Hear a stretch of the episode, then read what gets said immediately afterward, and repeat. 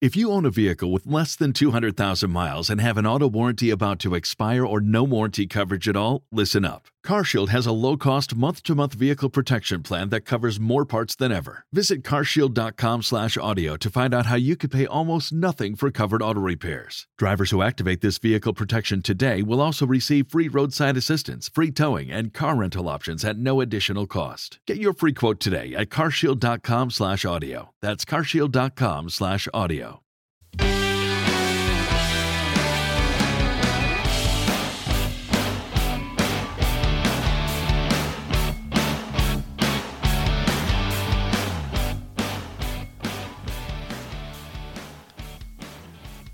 Hey, everybody, welcome to Beekeeping for Newbies. Thank you so much for taking the time to listen. I do appreciate you. As always, feel free to reach me at jeff at beekeepingfornewbies.com, and uh, I will get back with you as soon as I can. All right, so we are now getting ready for some excitement here. This is uh, definitely an exciting time of year, but it can be a little bit intimidating too. I mean, uh, you know, you haven't done an inspection in probably three to six months, depending on where you live. So your uh, your beekeeping game might be a bit off, but that's okay. You know, it's like riding a bike. Well, I mean, like like riding a bike that stings you if it gets mad, but it's basically the same thing. So, you know, my ultimate goal is to get everyone to the point where they're not just performing actions like a robot, you know, but to be able to do things because they recognize the cause and effect, you know, normal versus abnormal, healthy versus unhealthy. Um, you know, I can tell you do these 10 things every time you do an inspection. But if we don't discuss the why of these actions, I feel like that really stifles your development as a beekeeper. Now, I do believe that having a systematic and repeatable approach to things is important, you know, for learning the fundamentals and everything. But I would ask that in everything someone suggests or tells you to do, look for the why. I can't speak to how others learn, but you know, for me, when I understand the why of you know what I'm doing, the act itself takes on a lot more meaning. You know, it's more memorable and repeatable. Now, you know, if by chance you're listening to this podcast from boot camp or basic training, do not apply this advice towards initial entry training at all, right? Drill instructors do not like to be asked why. So that's a little pro tip for you. Don't don't do that. But before you actually open up the hive for the first time this year, I would recommend you observe them on a few days where the temperatures are like in the, you know, 50s, um, 50 or above. Uh, that'd be like 10 degrees Celsius. Um, and you, you know, if you see no activity in front of the hive on a fairly warm day, that's that's probably a bad thing, right? It's really easy to tell when you have several hives. Like if you had four four hives as an example, and you had a couple of you know dead outs, maybe you had one that was one dead out, one sick, and two were healthy you would be able to look and see, okay, there's absolutely no activity coming from one of them. The second one has a couple of bees coming in and out, but not a lot of regularity to it. And then the other two are jamming. They got bees coming in and out like crazy. It's 60 degrees out. They're coming back with pollen. So you know that, okay, two of them are looking pretty good, not sure on the others. If you only have a single hive, it makes it a little bit more difficult. But here's the thing like I said, that 50 degrees Fahrenheit, 10 degrees Celsius, when you hit that temperature, the bees should be up. They should be outside. They should be moving around, and especially when it gets you know 55 or 60, you know like that 15 degrees Celsius range. Once it gets to that temperature, they should be hustling. And you know if you know there's pollen in your area, you're starting to see. Uh, I can't speak for again for everybody, but for me, when I go outside about a month from now, it's going to be like uh, you know fairy dust all over the place, just the yellow pollen everywhere. If you know you've got pollen and there aren't bees coming in and out, something's wrong. So before you even open the hive, you know, do some observation on the outside for a couple days, make a couple of notes. I, have been really stressing and harping on this, but make notes because you'll see these patterns repeat year after year. First week of May, I saw this. Second week of May, I saw that. Third week of May, I, you know, and you can continue keeping track. And you go back and look at them the following year, and things are, are pretty much close, you know, within a week or so of what you saw the previous year. But on your day where you're actually going to open up the colony and you're going to start doing your inspection, I would try to find, you know, look at your calendar, look at a weather app or whatever, and, and see when you might have a day that's going to be significantly warmer coming up. Um, the one scenario where I would say you may have a slightly increased sense of urgency is if you saw in that example I gave before that one colony that had a little bit of activity but not a lot, they may be on life support, right? They might be almost out or out of resources So you may have to expedite things a little bit to get to them, but don't risk opening the colony on a cold day. Um, there's we'll discuss that a bit more in a minute here.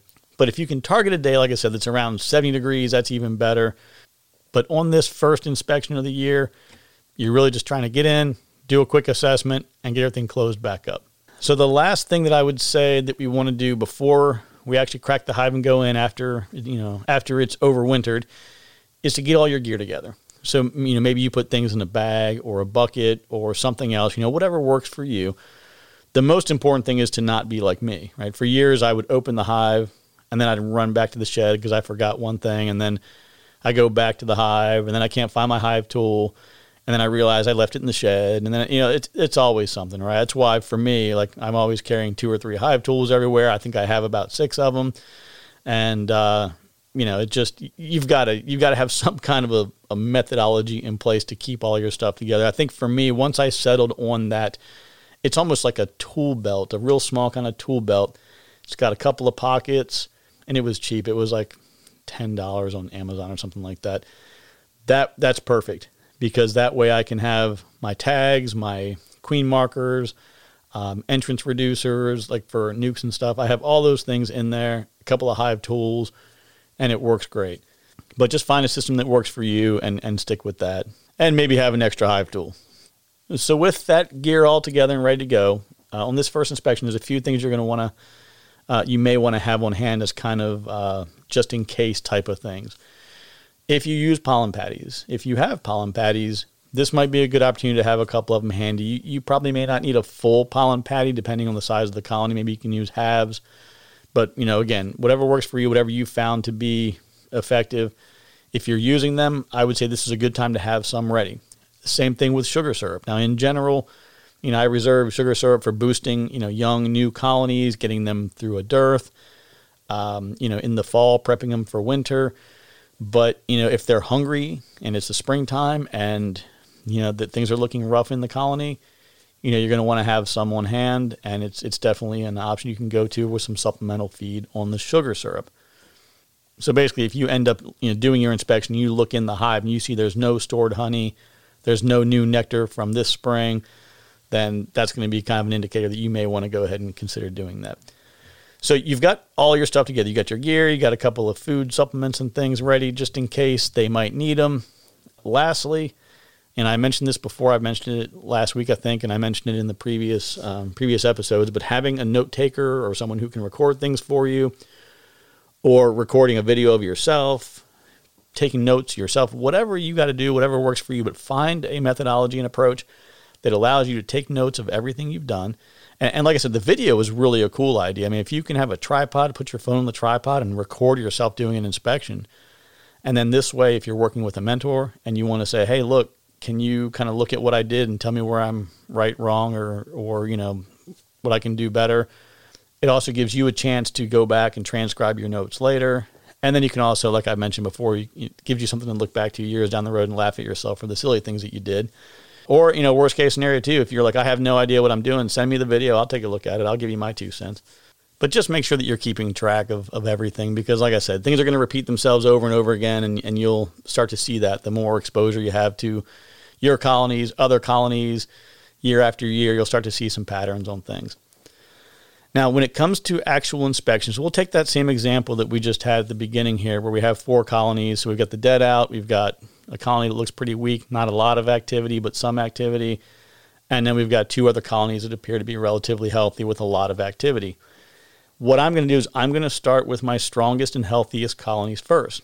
Okay, so my, my reason for this is that you know, if I have a couple dead outs or those that didn't make it, they don't really need my immediate attention. They're already dead, so I can't make them less dead. So I'm going to focus on the ones that are alive and well, where I can make something make something happen, make a difference. You know, so I'm going to do that first.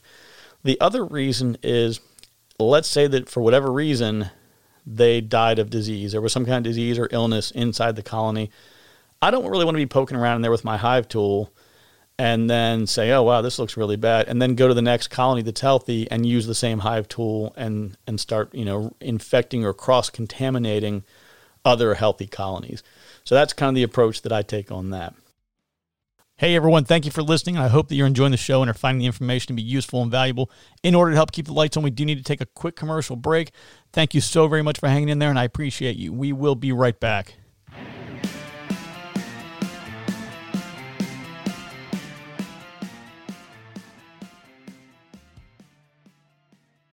Save big on brunch for mom, all in the Kroger app.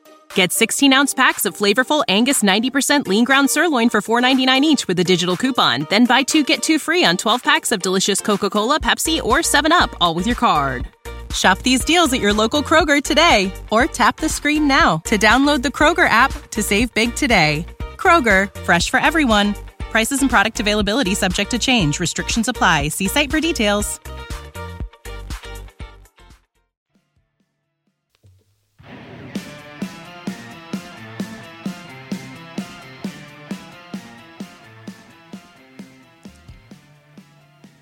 All right, everyone, welcome back and thank you for staying with us today. As always, feel free to reach out if you have any questions or comments. I always enjoy hearing about your experiences, answering questions, and learning more about the challenges you're facing in different parts of the world. So please keep them coming. It's Jeff at beekeepingfornewbies.com.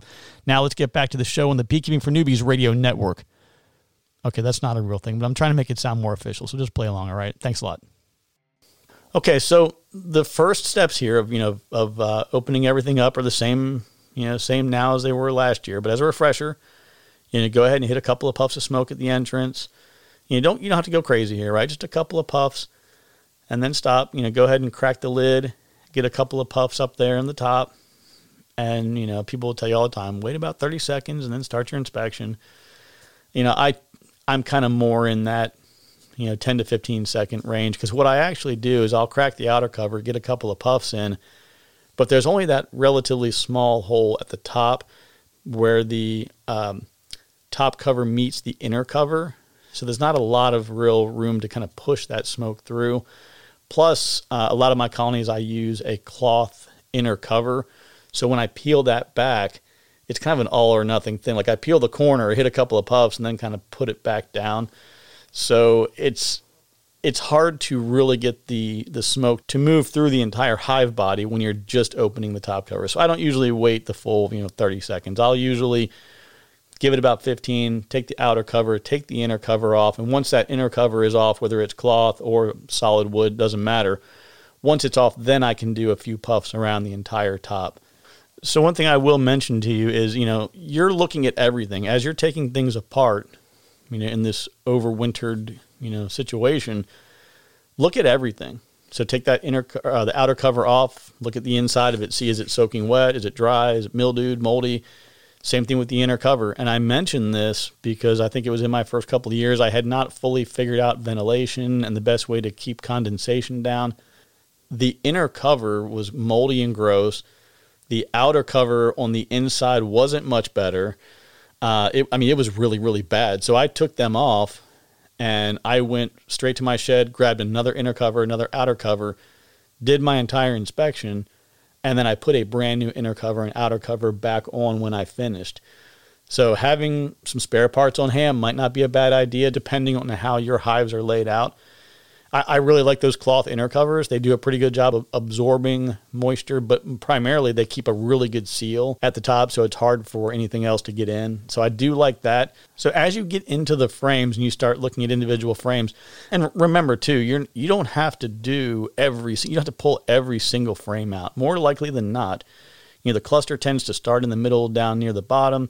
Over the winter, it t- can, tends to work its way up if you're using as an example a double deep kind of configuration, most likely the bees are going to be up near that top deep in the center. So your outer edges, you should still have, you know, wax comb that is drawn out there. You could still have a little bit of foundation on the edges, but most likely it's going to be drawn comb. A lot of it's going to be empty because they've used those resources. But what you want to look for is you want to look inside and see is there any honey left over from the, you know, from the winter time? Uh, do you have any fresh nectar and pollen that they've been bringing in? Do you see larvae, eggs, various stages of brood, you know, uncapped and capped, any drone brood present? So you're looking for all of those things, but it's a relatively quick thing. Another thing to consider too is a lot of people, because of that upward movement that the colonies tend to take over the winter as they consume resources moving up, a lot of people, if they're using that double deep configuration, they will reverse them. So they just basically take the top one off as they're doing their inspection, inspect the bottom one, go through everything in its entirety, if weather permits, and then they'll move that one off to the side. And quick kind of sidebar here whenever you have that bottom board exposed, look at everything, take a good look.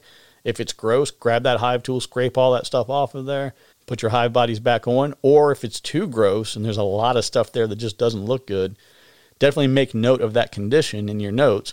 But go ahead and put a new bottom board or one a clean bottom board from your inventory in there.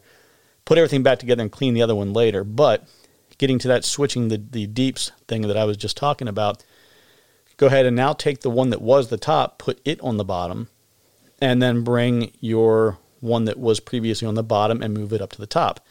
That's one way of doing things. It absolutely is not a must do kind of thing. What I personally tend to do is I will wait usually until like that second or third inspection until it's a nice warm day, mid 70s, and then I will open the two of them up and I'll consolidate. So I will manually move everything where I want it. So I'll go to the bottom deep and I'll go ahead and put six or seven brood frames in there, a couple of pollen frames, and then I'll put a queen excluder and go mediums. Or if I'm doing a double deep, I'll put a couple more, at least one, maybe two brood frames in the middle, and then everything else can just be whatever you want to do wax foundation, draw and comb, whatever works. So you can rebalance those things manually, or you can flip it to where the queen ends up on the bottom and kind of starts over down there. Either one's going to work. If you do nothing at all, she's still going to figure it out. She'll work in the area up top there and she'll work her way back down. I've just had a little bit little bit better luck with going ahead and doing that relocation. It's just easier for inspections in the future because what ends up happening is they'll build up that top one completely and then they go back so you grab the top and you're like, "Oh my god, this thing is packed." And you go to the one below it and there's two frames of whatever on there, right? It's just kind of it just seems kind of like it's out of order.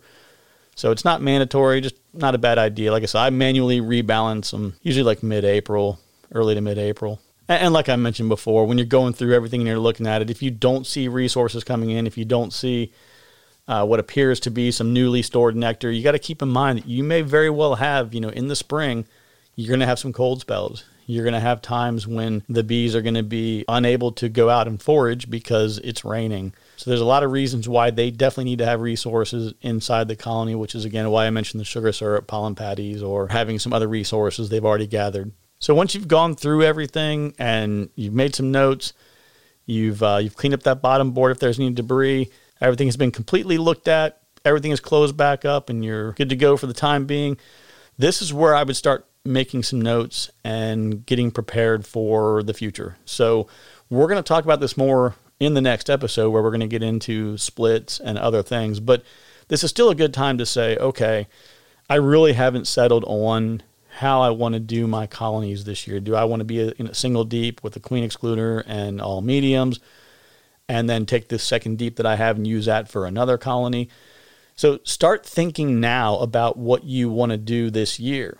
There are a lot of people that I talk to who are like, I like my one colony. I only want that one and uh, and I keep telling people, well, why don't you just have two, right? If you have two, you can they can help each other out. If one has a problem, you can use the other one to support it a little bit. I get it, I really do, because it's a lot of work, especially if you know if you just want to maybe maybe get a little bit of honey, but you're more just interested in kind of being a participant in you know kind of that whole ecosystem. I, I get it, you know, having one certainly makes sense. But if you're trying to expand, if you want to expand, you know, just start thinking now about what you might want to do and things that you might need. We we are in a pretty pretty weird time globally.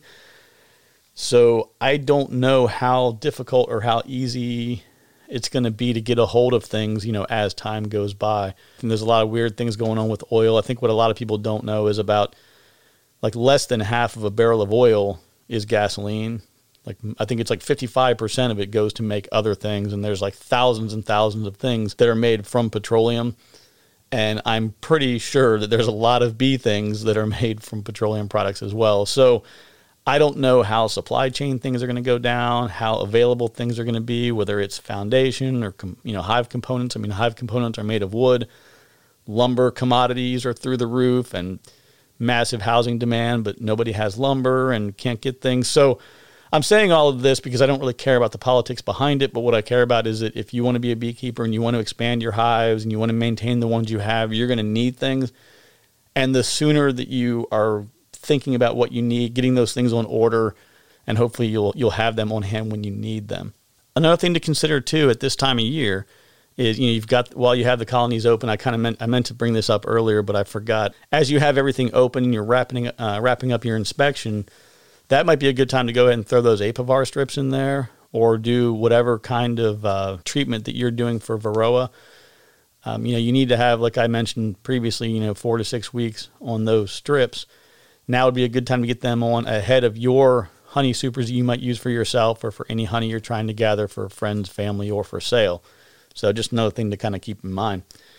So speaking of honey supers, we're going to kind of jump in real quick on our next subject and talk a little bit about that. I've got a lot of questions, a lot of people saying, "Hey, when should I super? What kinds of configurations should I do? How should I do it?" So the first thing that I would say is, you know, as we've discussed before, you know, dead space in a hive when it's cold can kind of be a bad thing, right? It's more space for the bees to have to heat.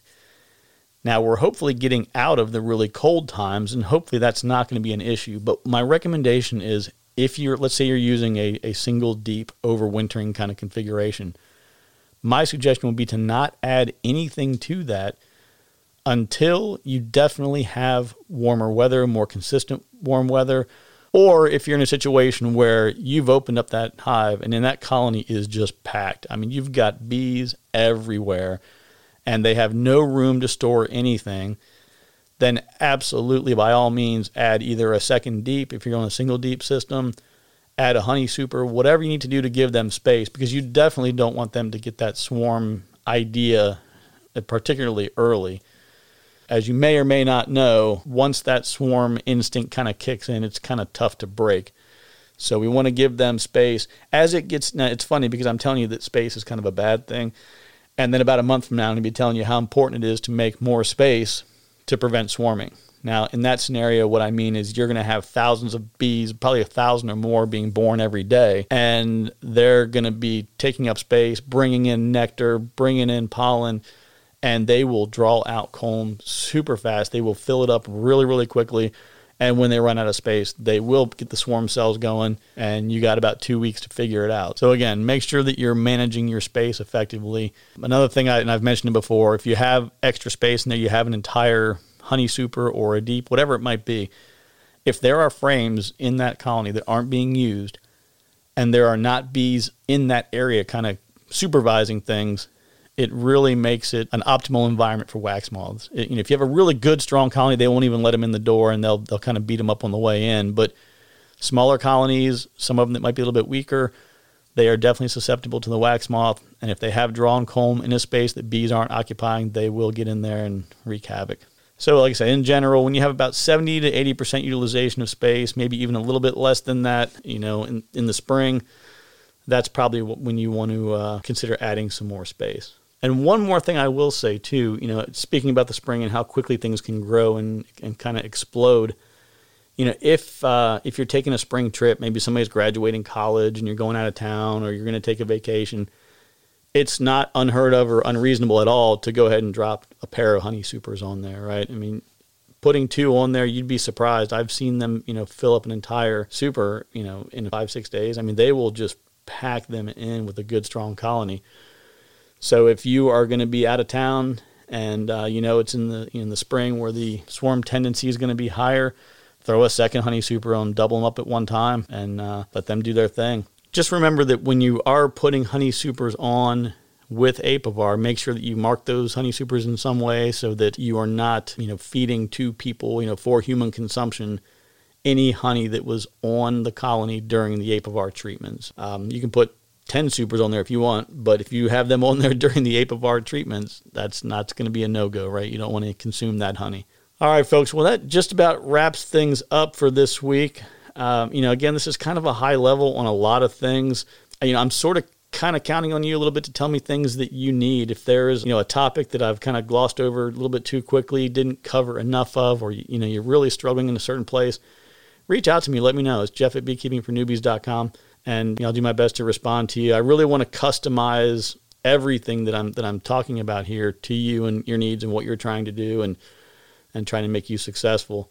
So next week we're going to talk about splits. We're going to talk about different kinds of configurations, how you can, you know, start out with either doing a split right to a deep or a split into a small nuc or a medium sized nuc. And, you know, we'll talk about several of those things, uh, how many colonies you should expect to split. You know, if you're going for maximum growth, do you want to do four or five? Does that take too much resource away from that primary colony? We're going to go through all of that and talk about the ins and outs of all that and figuring out a strategy that will work for you and uh, definitely discuss the pros and cons of each of those. As a reminder, if you didn't get a chance to listen to the Bee Buzz, I released the first episode yesterday. You know, the idea behind this was kind of a way to address, you know, listener emails, news, Q&A, you know, any kind of random things that come up. And I'm hoping that this will allow me to get content out on a more frequent basis while keeping, you know, the regular episodes like this one dedicated to a specific educational topic. You know, there are a lot of times where I come across something that I would like to share where it's it's um, just a real quick nugget of information, not a full episode. It doesn't really warrant a full episode. It doesn't warrant waiting for a full episode because if I try to wait or make a note of it, I forget. It just it never gets done. I run out of time. But if it's relevant, I really want to make sure I'm sharing it. So my hope is that the Bee Buzz will be the the opportunity to meet those needs. Kind of be short and sweet, get some quick chats in, uh, a few pieces of information here and there. If I can get it the way I really want it, maybe have like a standing time every week where I can maybe even set up a dial in number and people can dial in. We'll take a couple live calls and address some things real time and put that out as well. So, got a lot of things that we're working on trying to see if we can have some more fun with it and get more info out to everyone. But for now, that is going to do it. So, uh, feel free to again reach out, Jeff at beekeepingfornewbies.com and uh, stay safe, stay out of trouble. And I will talk to you everyone very soon. Take care.